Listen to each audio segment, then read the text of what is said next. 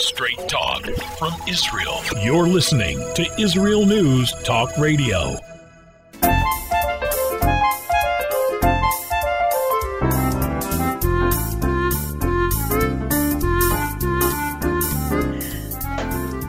Good morning. Wait, that didn't sound nice. Hmm. That sounded all very chesty. Good morning. I'm really okay. My name is Andrea Simantov, and thank you for listening in this morning on Pull Up a Chair, Israel News Talk Radio. Really, um, I realize I'm looking in, I'm looking who's listening in today, and it's not morning all over. Let's see, we have listeners in today. This is the romp. We're taking care of business, taking care of business. We're going to say good morning, good evening, good night to anybody who's with us in the United States, I always, I'm never surprised to see Canada, but I'm always grateful. And we have Boker Tov Eretz Israel. Nice day. It's cooling off, right, guys? Mexico is with us. Hello, Mexico. China is listening in. Very happy to have you. And Germany. Thank you. Anyone else listening in? I will indeed call them out, shout them out, because it's a grateful moment and grateful. I'm grateful to spend this time together. Today's show, I think I called it. I don't know. I kind of always post it on Facebook and then I forget. I forget what the name of the show was. But today I think it's Standing at the Gates. And anybody who is following our holy Jewish calendar knows exactly what I mean. We're standing at the gates of heaven. We're hoping that our tefillot, our prayers, really open up a good spot for us in the year to come. And of course, when we get to the Devar Torah section, the section of Torah that we talk toward the end of the program, I hope we'll cover a lot of familiar ground and not imbue anybody with terror, fear, and sadness, but indeed happiness, inspiration, hope, and expectations. So that is what we are standing out. It is the last Sabbath, Shabbat HaSof, before Rosh Hashanah, the beginning of the high holy days. Okay, um, I was just thinking, what is the kind of thing that kind of inspire, you know, inspires my my thoughts before I put down the notes?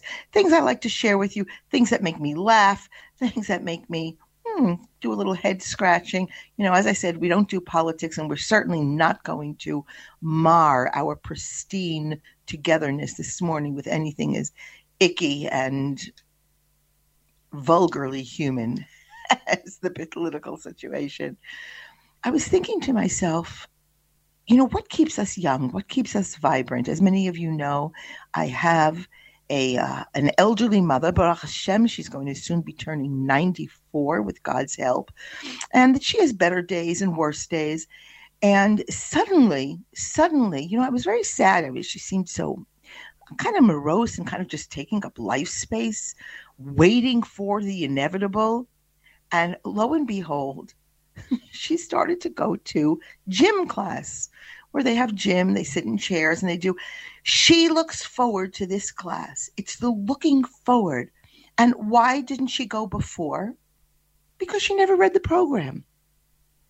And I thought about this. Are we reading the program? What is the program that's out there that's available? And I thought to myself, what am I not noticing? Yesterday, I had to go to another city. I needed something for my house. It was very far away. And I drove, but I drove through some stuck in a lot of traffic in Jerusalem, of course, duh.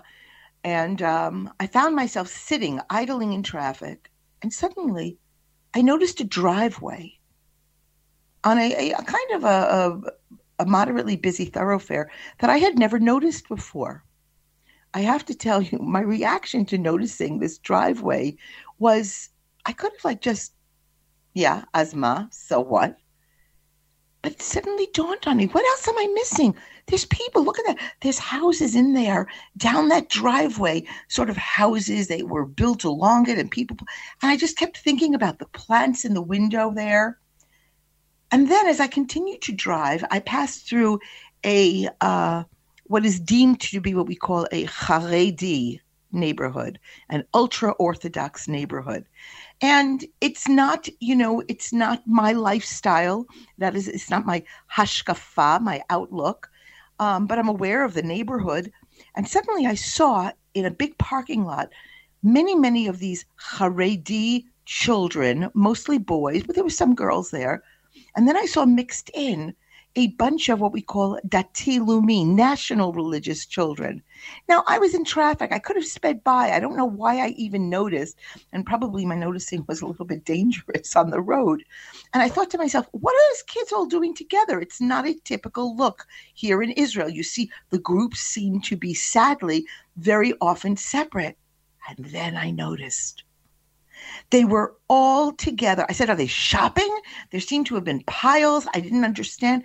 And then I saw they were standing shoulder to, to shoulder, all these children from different backgrounds, creating food baskets and food packages for the poor.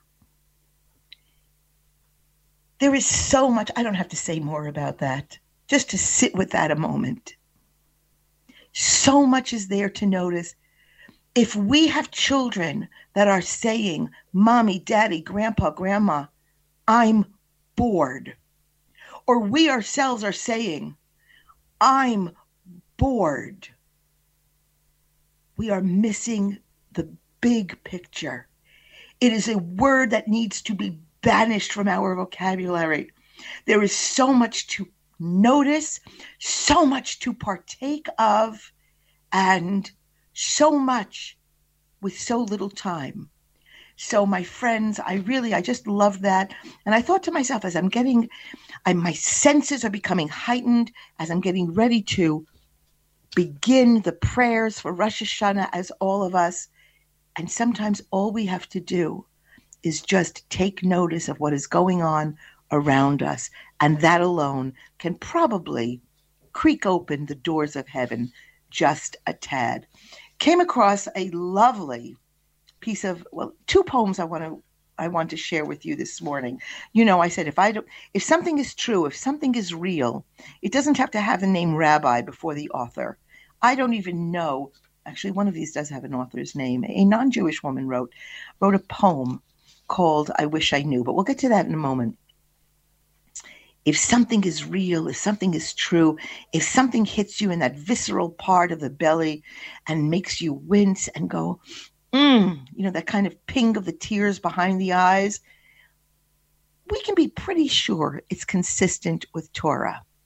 All right. If something makes us have to negotiate and say, well, you know, maybe, I, um, it probably isn't. So came across my desk recently. You never really know. Very funny. Both of these poems actually have the same time. So you never really know the true impact you have on those around you you never know how much someone needed. That smile you gave them. You never know how much your kindness turned someone's entire life around. You never know how much someone needed that long hug or deep talk. So don't wait to be kind. Don't wait for someone else to be kind first. Don't wait for better circumstances or for someone to change.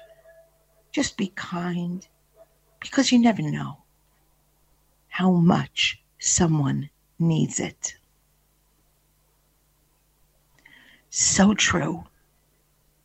When we really are living our best lives, we will come across those people who say to us, You'll never know how much it meant to me when you fill in the blank. Baruch Hashem, bless God. It has happened to me several times, and each time I gasp. I gasp with the humility of never having known and with the feeling of wariness that I should never get cocky if I can only reach out to all of those who have made massive differences in my life. Nice place to start. Okay, and in celebrating. This is the season of our eating, the season of eating. And I just loved this holy, healthy, wonderful poem by a writer named Donna Ashworth. I'm going to read it quickly.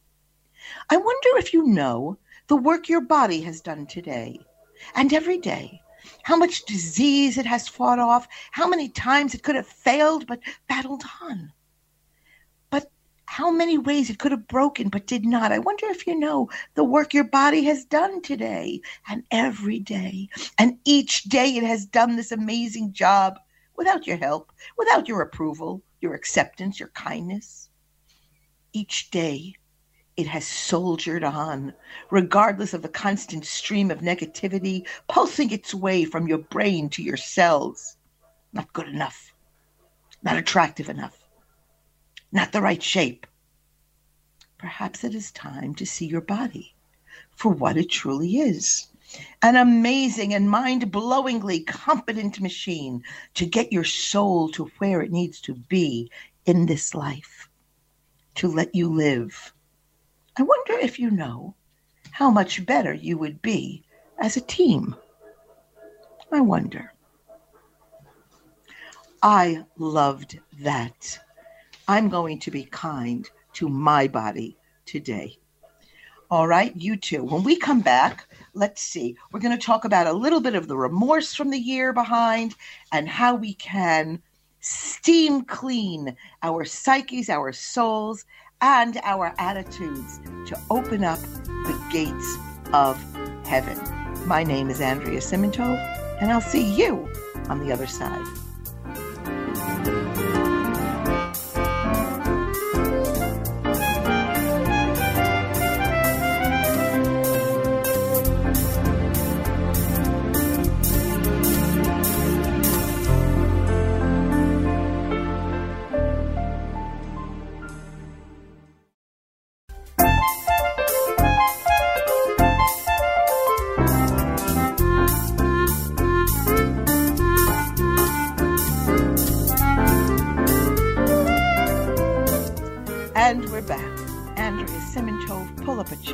IsraelNewsTalkRadio.com. Really, it is an honor.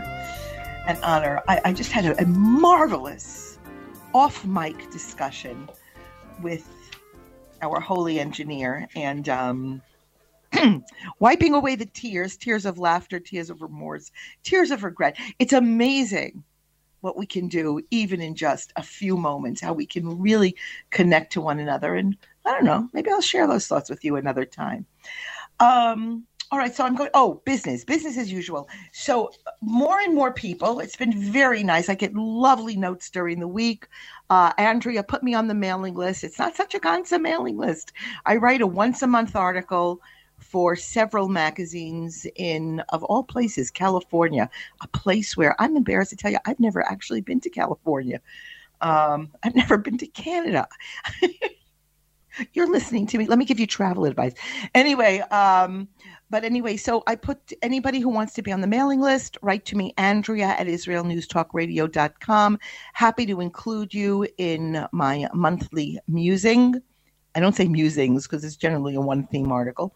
And the other thing is, uh, I also, anything I refer to in the show, uh, I don't make this stuff up, except when I cry. When I cry, that stuff I'm making up. But if I'm talking about an article I came across, or a note, or a piece of poetry, um, a scientific study that piques your interest, also drop me a note, and I will send you the link to the art, the original um, source that piqued my interest. Very interactive, this show. I told you. I'm lonely. We're all friends. Okay. Several years ago, um, a friend was visiting me uh, from California, a place I hadn't been. And um, she said something which was so liberating to me. She said to me, I was kind of feeling sorry for myself. Gee, you know, the mortgage was coming due. Um, the car was breaking down. I really, I was nervous. I didn't understand the credit card bill or the electric bill. And she's a little bit older than me. And she said to me, Well, you know, my husband John and I, we, you know, we could never retire. And she said it with such a cheery voice. And I realized I had been feeling very sorry for myself because all around me, I was looking at that dangerous that dangerous aberration called social media and all around me those who I graduated from high school with in 1973 do the math anyway I was a child prodigy anyway um their retirement pictures and I'm thinking retirement pictures I'm checking you know chicken wings versus I don't know tofu and she said well we can never retire and I thought well she said that and it didn't sound embarrassing. It sounded nice. It sounded fine. It sounded like ah, a decision. And then uh, another client came to me this week, someone with whom I've I've had actually a professional relationship with years, and the two of us were laughing about how life shifts had us still at this age negotiating our money, trying to figure out our finances. Could we finance a vacation? Could we get a new couch? Um, could we reupholster something? Um, why, you know, how is it that people are managing? And it was just a very safe place to be. And I was thinking about how um, this last friend said this about retiring and suddenly I came across an article, and I'll tell you right now, it happened to have been from The Guardian. And it was an article about the fallacy of retirement, about how so many people who believed that they would retire would have this kind of happy sailing on the high seas life, are finding themselves working at 65, 75, and even 85, much to their surprise, to many of them, to their chagrin. And it was just very the expectations. We kind of read these narratives and we say, well, this is the way it has to be. And I realized, what was it? We, we, there's a lot of mantras that say you can't love others until you love yourself. Well, we're standing at the season of forgiveness. How can we expect forgiveness from others if we can't forgive ourselves? Forgive ourselves for not having reached that financial brass ring. Forgive ourselves for not being as accomplished as we might have projected once. Forgiving ourselves for not being the right shape or the right level of social attractiveness forgiving ourselves. And um, I'm just trying to think. Hold on. In this article, stay with me. We're very close. There's a new name for this. Um, oh, so this this article started, and I kept thinking about it in terms of forgiveness. And I'm talking on a very, it's very very personal what I'm sharing with you right now, and um, and yet it's coming from a very healthy place. So here was this opening quote. and said, "I've always thrown myself into work." and now it keeps me alive. The over 65s are forced to join the great unretirement. And of course, the article goes on to describe um, how people are looking for work.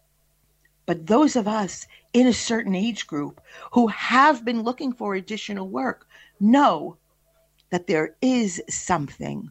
The biggest ism of all, the biggest secret ism is something called ageism. And this new phenomenon is called the great unretirement. And um, many of us listening in, many of us sharing these experiences and finding ourselves working, I'm going to say something, and it's very, very off script. I mentioned before my mother starting to exercise and looking forward to this every day. Well, I have to tell you something. When I look at the day ahead and I see, I'm having a birthday next week, actually, now that I think about it. When I see my client list, when I see my task list, when I see all the things that I have to do, it's a matter of attitude, how you look at it. Do we sigh and weep and feel sorry for ourselves? Or do we say, oh my gosh, I can work. I can interact. I can list. And I can do, do, do. So again, if somebody makes you feel bad, if something makes you feel bad, if you're at a station of life where you're feeling sorry for yourself, I'm going to tell you something. Fix it, change it. It really is a matter of attitude. And believe me, we're not having a, a Richard Simmons or Dr. Phil moment. It's real life. A wonderful, wonderful, uh, let's see, another one. I very frequently quote my never met a Facebook friend of mine named Afshin Imrani. He's a phys- uh, uh, physician in Los Angeles. He really posts the best stuff. And he wrote a line, which I'm going to use as my mantra for the day. And Dr. Afshani Imrani writes, Dear self, don't stress over how your life is going to turn out. Nobody has it all figured out. No one knows. Only the one who made you knows what will happen. So live your life the best way you can and attach your heart to the one who matters most. Oh, dear God, help us realize that everything will work out in the end, no matter how long we've been suffering how long we've been supplicating. Let us remember that only you can change the most hopeless situation to the best moments of our lives. Bring in the light, the health, the love, the peace, and the prosperity for all. That is my attitude at working at 66, 67, 68, 69, 70. I'd be very interesting. I'd be very interesting. I'd be very interested. That was like a very egocentric Freudian slip. Um, to know your thoughts about this. Uh, here's an organization called Rest Less. Rest Less a digital community that supports the over 50s. Okay, I love it. Write to me, Andrea at Israel News Talk Radio. Tell me what you're working at. Tell me how you thought that you would once retire and that changed. Okay, let's see. Enough with retirement, a little bit boring. We're going to talk about, oh, yeah, a lot of fallacies. You know that 10,000, those 10,000 steps, how many of those wristwatches did you buy to measure your steps? And if you only make it to 8,000, you feel like a failure. Well, boys and girls, it has been proven, not just in the New York Post, but even more reputable. Is something more reputable than the New York Post? Um, more reputable um, periodicals have said that the 10,000 steps a day um, kind of mantra is a fallacy. It was an advertising campaign out of Japan. Was they were probably uh, creating a new uh, electronic tool. It's not true that you do 8,000, 7,000, you're good. Drinking eight glasses of water a day being crucial. Not true. Drink what you're thirsty. Eating late at night causes weight gain. Calories are calories. Breakfast is the most important meal. The evidence is conflicting it's really a lot of new stuff is coming out, and we all become victims of that. But the one thing before we go off the air, I remember people screaming, you should only eat organic and only eat organic. Organic is good for you, it's probably better for you. But you know what? Fruits and vegetables in abundance, wherever you get them, good for you. My name's Andrea Simantov. When we come back, we'll talk Torah.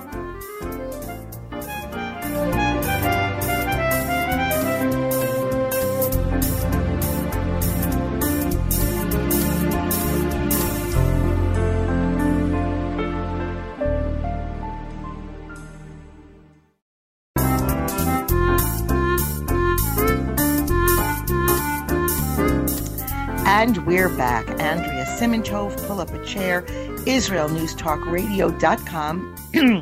and I also, we have some more listeners in today. Very excited to learn that um, Iran is listening with us this morning. Jamaica is with us. Jamaica, you haven't been here for a while. Good morning. And Brazil is with us. Very nice. Okay.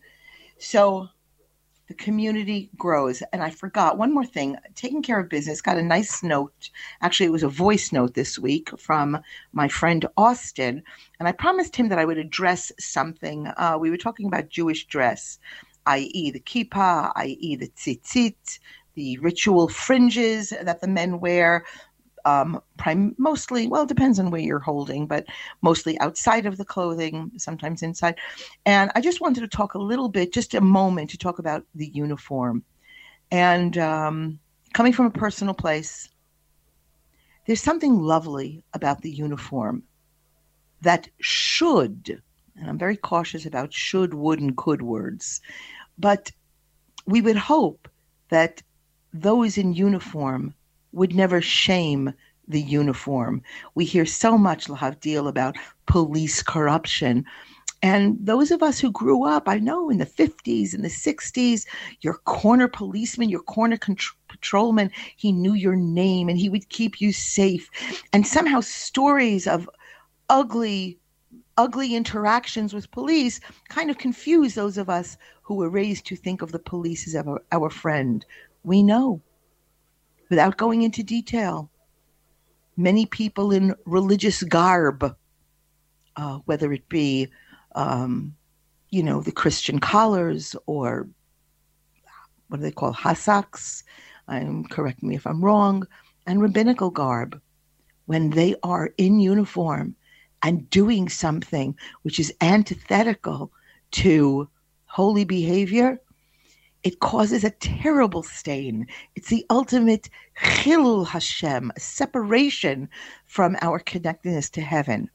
So it's the same thing. If one wears a kippah, if one wears tzitzis, if you are a woman who chooses to cover your your head, your hair in a variety of attractive ways, it adds an extra dose of responsibility.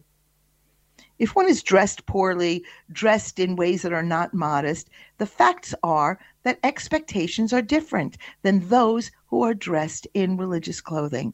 So before we put the kippah on our heads, the yarmulke, before we wear our ritual fringes, before we wrap our heads in a very attractive tichel or don a beautiful sheitel, a wig to cover our natural hair, remember it's not just clothing, it's a statement. And um, that probably goes for regular clothing as well. Okay, have I covered that well enough, Austin? Thank you. This week's Parsha, wow, wow, wow, the last Parsha before Rosh Hashanah, Sunday night. I hope all of you aren't going crazy and concentrating more on the prayer than on the meatballs. All right? Because the food will be good enough. The conversations around the, ta- the table should be holy conversations. We're missing the point if we use it to discuss the latest garbage out of coming out of Hollywood or what our neighbor did to us that was inappropriate or the way they parked their car or the condition of their car. Let's try to keep, we'll be in our holy garb. Let's try to meet the um, the expectations. So in this week's reading of the Torah, it describes so perfectly as we're standing, as we're standing, the last parsha, as we're standing at the gates of heaven. It talks about the eternal binding covenant between Hakadosh Baruch Hu, the Holy One, blessed be He, and the Jewish people. This covenant has played itself over thousands of years in world history. Is that an old story? It remains valid today. The blueprint works exactly the same as on the day it was presented to the Jewish people at the end of Moshe's life, the life of Moses. It is an all encompassing contract, and it applies to every single one of the members of the Jewish people the kings, the governors, the royalty, the wood choppers, and the water carriers. Everyone stood shoulder to shoulder in equal importance. There were no better seats in the theater.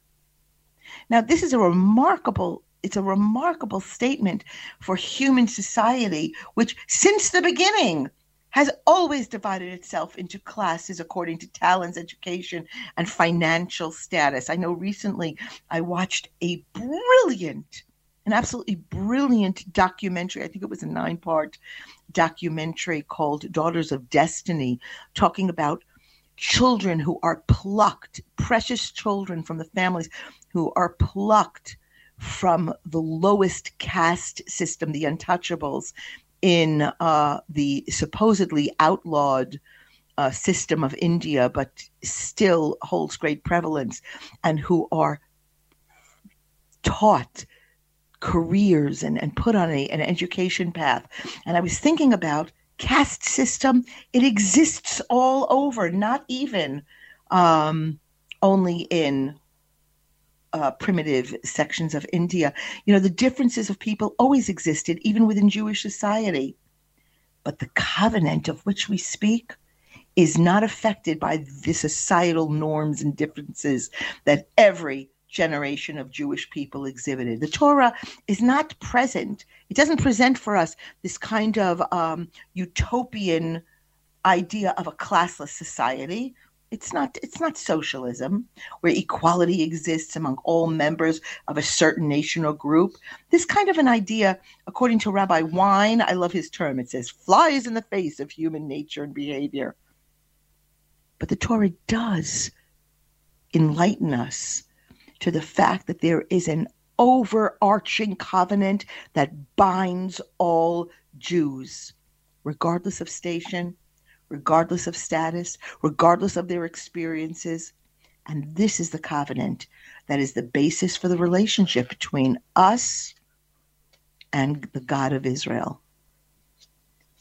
You know, the Torah recognizes that life is not fair to everyone. It's I think it's you know in the Western world, children learn to say "mommy," "daddy" first, "mama," "papa." In Israel, the first words out of most Israeli children's mouth is "the lo fair." It's not fair. Okay, all future attorneys, you know, they know early on that talent. We we know some are more talented, some have better opportunities, some are born with the proverbial silver spoon in their mouths, and others are working since the age of seven. Okay? There's no economic theory or a legislative program that's ever going to change that reality. And so the Torah, you know, Yirmiyahu stated this. How do you say Yirmiyahu in English? Je- uh, Jeremiah. Okay, that's how it is. Jeremiah stated this succinctly when he says, why should a human being complain? Um, why should a human being complain? Is it not sufficient that it is yet alive? Yiddishkeit, Judaism, measures people by their capacity to realize their potential.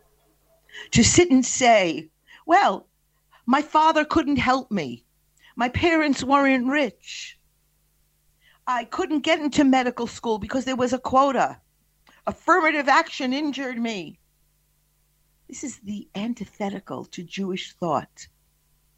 The rabbis taught us that the righteous people are judged as finely as finely as the breadth of a hair. The more righteous one is, the greater the potential for performing acts of goodness. In fact, and by the way, righteousness is available to all of us. In effect, the Torah is teaching us that we are our own judges, each one according to his or her higher abilities and opportunities.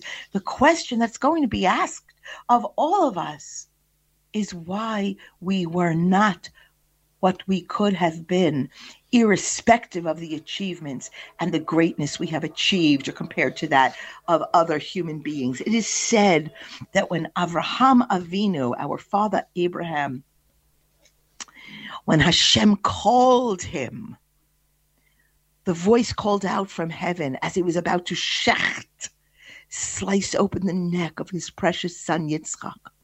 And a voice called out from heaven and it shouted out, Avraham, Avraham.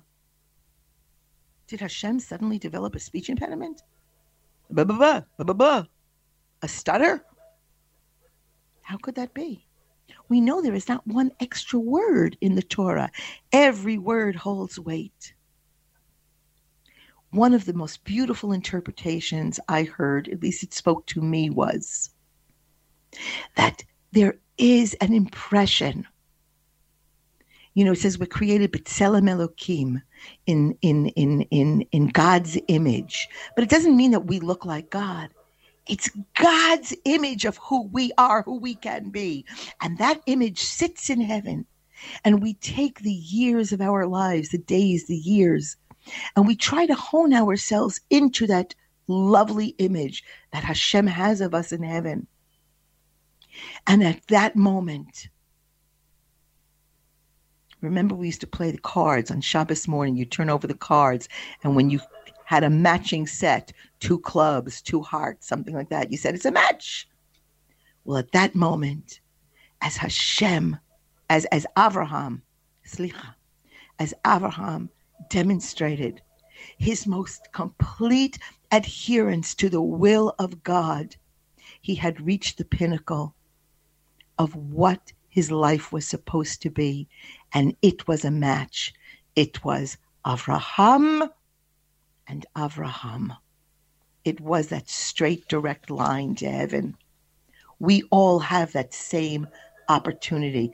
And Rabbi Wein kind of concludes with he says, it's ironic that in world history, the Jewish people could certainly be characterized as a victim and would probably be justified. There's that wood word again for not being um, a contributory a contributory force in the advancement of world civilization.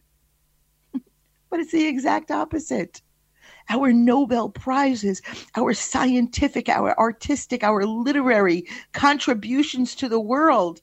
When did we ever sit back and say, poor us?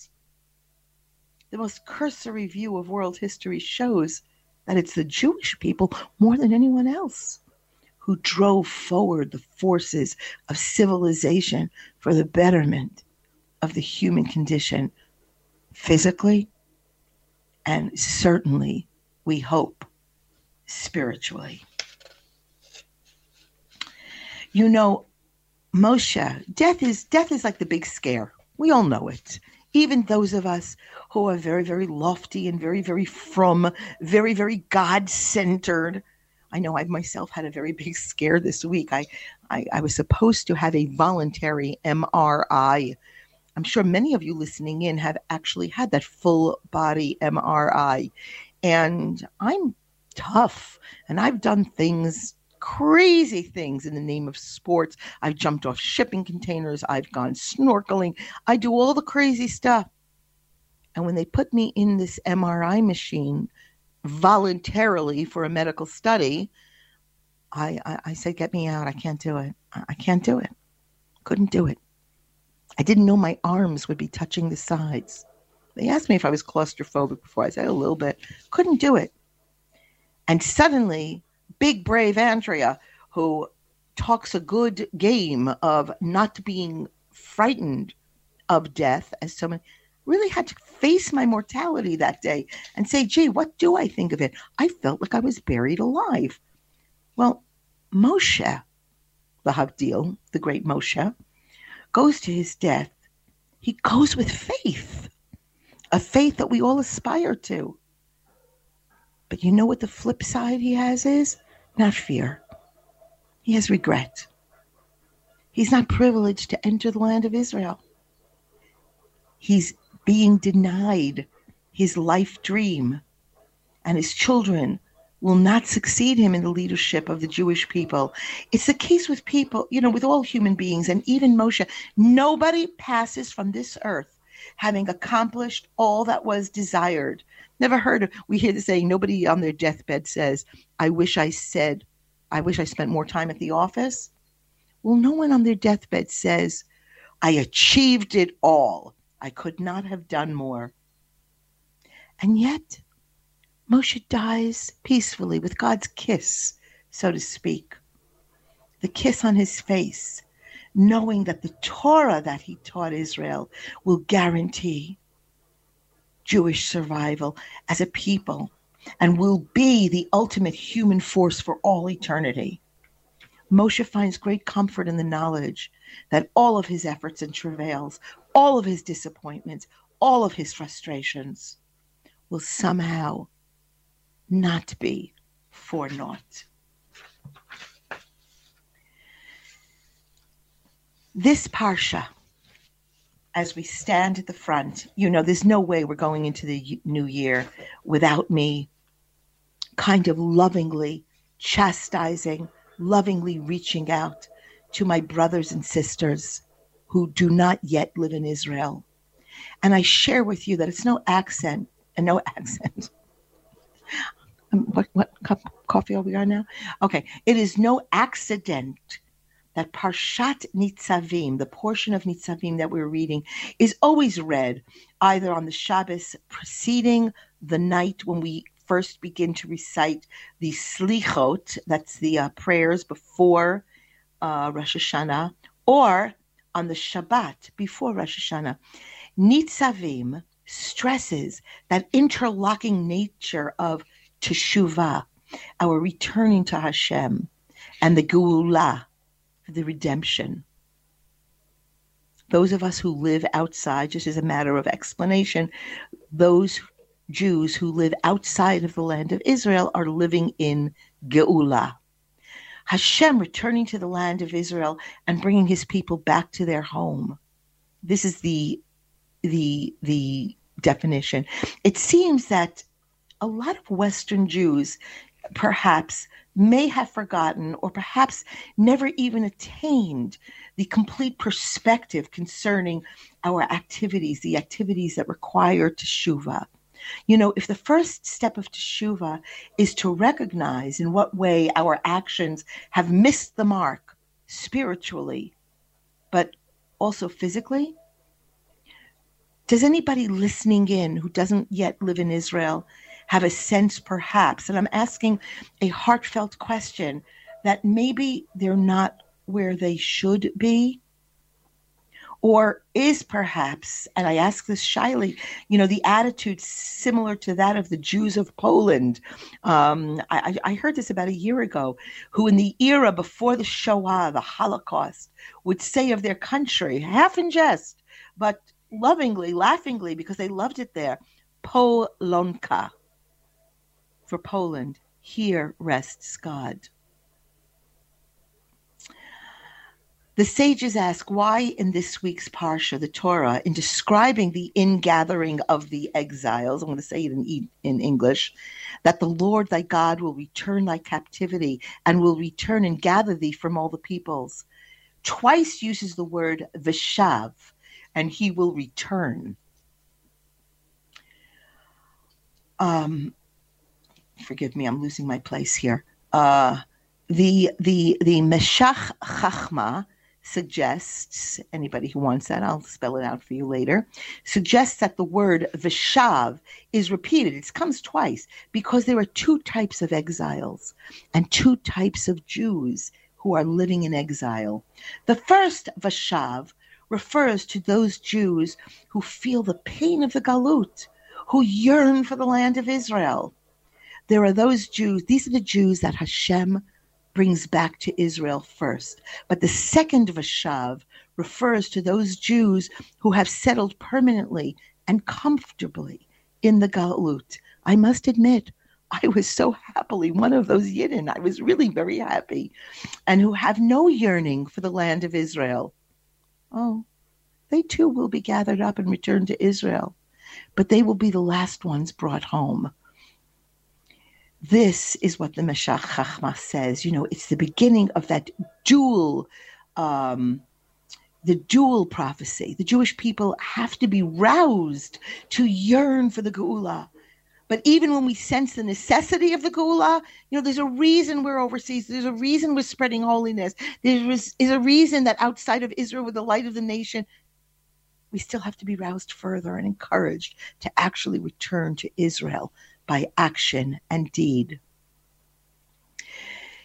Came across this. For me, this was mind blowing.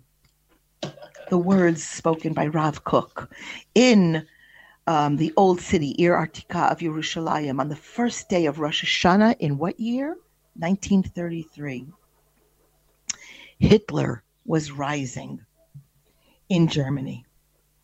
And um, the Jews of the Yishuv, the old city, they were growing increasingly fearful of the plight of their brothers in Europe. So Rav Kook explained that there are three categories of a shofar the ram's horn, for purposes of the mitzvah, the um, commandment of shofar blowing on Rosh Hashanah. And I must interject and say, in my beautiful neighborhood of Jerusalem, for a month already, I wake each morning and I'm hearing those who will be blowing the shofar practicing.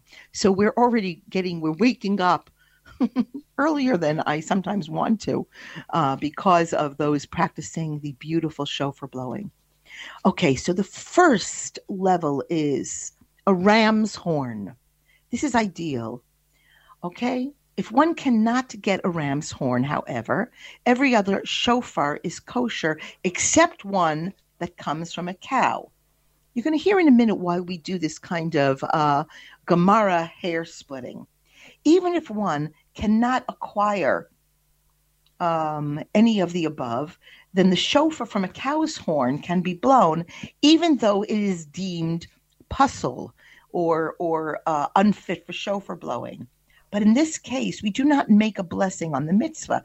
So, what does this mean? Rav Kook suggests that the three degrees of the shofar on Rosh Hashanah correspond with the three levels of the shofar blasts that will herald in our redemption, namely the shofar gadol, the great shofar, the shofar benoni, the medium shofar, and the shofar katan, the small shofar.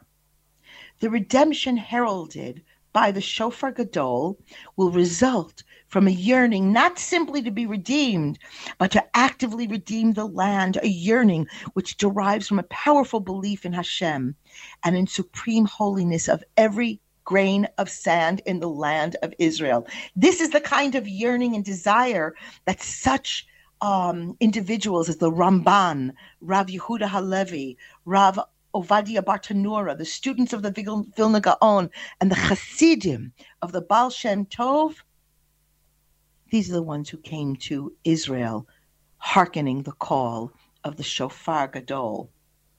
So there's a second shofar. Hello. The second shofar calls Jews back to the land because it is our ancestral home. It is where our forefathers, Abraham, Yitzchak, Yaakov, our kings, um, and our prophets lived in Israel. We can live as free people in our land, raise our children as Jews. This is the shofar Benoni, the medium shofar. And while it's not as great as the shofar gadol, we unquestionably, unquestionably, we make a bracha over it. However, Rav Kook says, he who does not respond when given the opportunity to sound the shofar gadol or the blast of the shofar benoni will be forced to hear the blasts from the third type of shofar. This is the shofar which the Jew haters of the world blast in our ears persecuting and torturing us and forcing us to flee and run for our lives to Israel, as did the Jews of Germany during Rav Kook's era. But on this time of shofar, said Rav Kook, we don't make a bracha, no blessing. We pray that Hashem not bring about our redemption with the shofar katan, the shofar of tribulation, but rather sound the great shofar that summons our redemption. You know, for 2,000 years, Jews as a community, we had no opportunity to blow the shofar of redemption. Whatever our yearnings or desires, we couldn't gain entry into the land of Israel when we were being persecuted and slaughtered we couldn't even blow the shofar katan, but were forced to flee, if even possible, from one land of persecution to another. There was no shofar katan available for the Jews of Europe 75 years ago. With the rebirth of the modern state of Israel in our time, Jews could now enter their land. But very often they could not leave the lands of their dispersion. And when they could leave, It was all often because they were thrown out, like 800,000 Jews of the Arab lands, or they were forced to run for their lives, like the Jews not so long ago from Eastern Europe. My friends in the West, you have a rare opportunity, an exceptional opportunity, a golden opportunity. If anything can be learned from history, we should know that one day you might need that shofar katan. And if that day should ever happen, the state of Israel, because of the sacrifices of other Jews, it will be there. It'll be there for you, ready to welcome you home now living in safety and prosperity, is time perhaps to consider the opportunity in this virtually unparalleled period of Jewish history.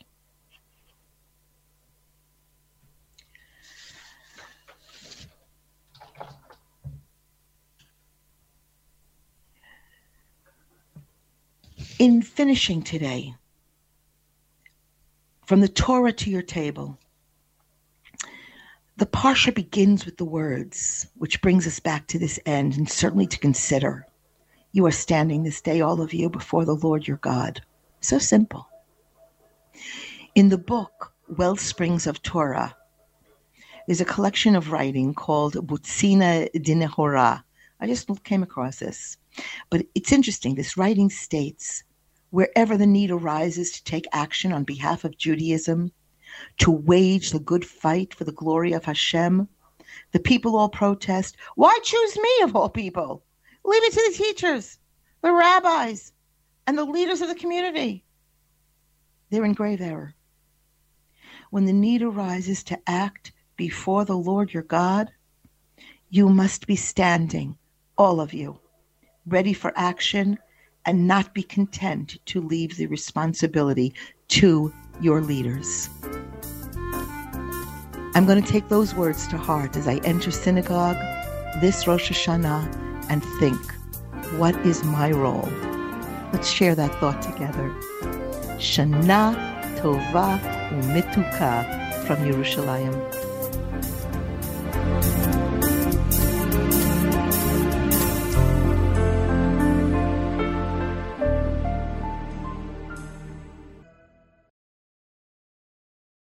If you love Israel News Talk Radio, then you'll love our Facebook page. We keep you up to date on what's happening in Israel, plus little surprise treasures that we don't share on the radio. Go now to follow us on Facebook.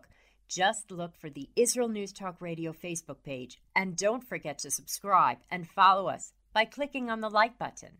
We post great stuff there that you'll want to share. Israel News Talk Radio on Facebook and Israel News Radio on Twitter. If you're hearing this message, everyone else can too. Advertise with Israel News Talk Radio and get your message out to people. We'll build a personalized package for you. Contact advertising at israelnewstalkradio.com. Straight talk from Israel. You're listening to Israel News Talk Radio. Hey, this is Jake in Anchorage, Alaska, and I love listening to all the super interesting interviews and up to date information on what's happening in Israel. Hello, this is Anna King, originally from London, now living in Israel. And what can I say? Israel News Talk Radio is my cup of tea. My name is Bhaskar. I'm from India, and I love listening because you get to know the truth and wonderful voices from this lovely country. Mom! Okay, wait a minute. Hi, this is Chava Dax, and I'm calling for the rolling hills of Ma'ale Adumim, just north of Jerusalem.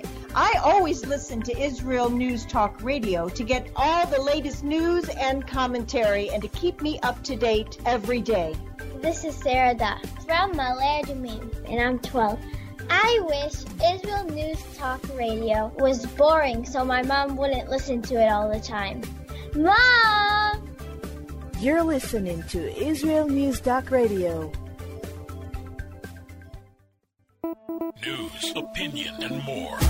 You're listening to Israel News Talk Radio.